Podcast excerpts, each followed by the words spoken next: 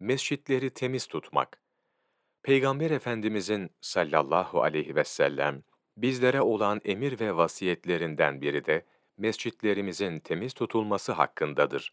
Mescitlerin içerisini bizlerin, çocuklarımızın veya bizlere hizmet edenlerin veya yanımızda ikamet edenlerin bıraktıkları veya attıkları şeylerden, bilerek veya bilmeyerek bıraktıkları çer çöp, toz toprak, süprüntü, döküntü veya necaset gibi şeylerden süpürüp temizlemeye titizlikle dikkat etmemiz gerekir. Bilhassa alim ve salih kişilerin Allahu Teala'nın mescitlerine çok daha saygılı olmaları gerekmektedir. Mısır'da terk edilmiş harap mescitlerin süpürülüp temizlenmesini Ali el-Havvas üzerine almıştı rahmetullahi aleyh. Kendisi bizzat oraları bir bir dolaşır, bu gibi yerlerin içini ve dışını süpürüp temizlerdi. Bununla da kalmaz, hela ve abdest alma yerlerini de temizler, abdest alırken oturulan iskemlelerin tozlarını dahi alırdı.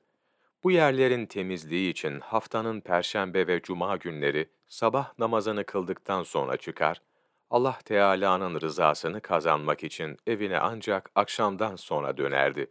Mescitlerimizi temiz tutmak hakkında Buhari ve Müslim şöyle rivayet etmiştir.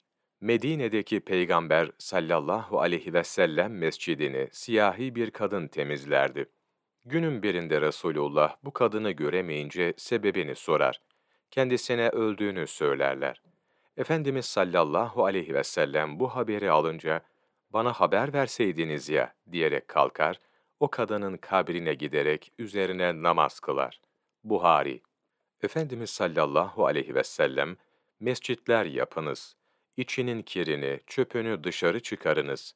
Kim ki Allah için bir mescit yaparsa, Allah da ona cennette bir ev yapar buyurunca, adamın biri, Ey Allah'ın Resulü sallallahu aleyhi ve sellem, ya bu yol üzerindeki mescitler diye sordu. Efendimiz sallallahu aleyhi ve sellem de, evet, oralardaki kir ve çöpleri çıkarıp temizlemek, cennet hurilerinin mehirlerini ödemek demektir karşılığını verdi. Taberani, İmam Şarani, Büyük Ahitler, sayfa 82-85, 12 Kasım Mevlana takvimi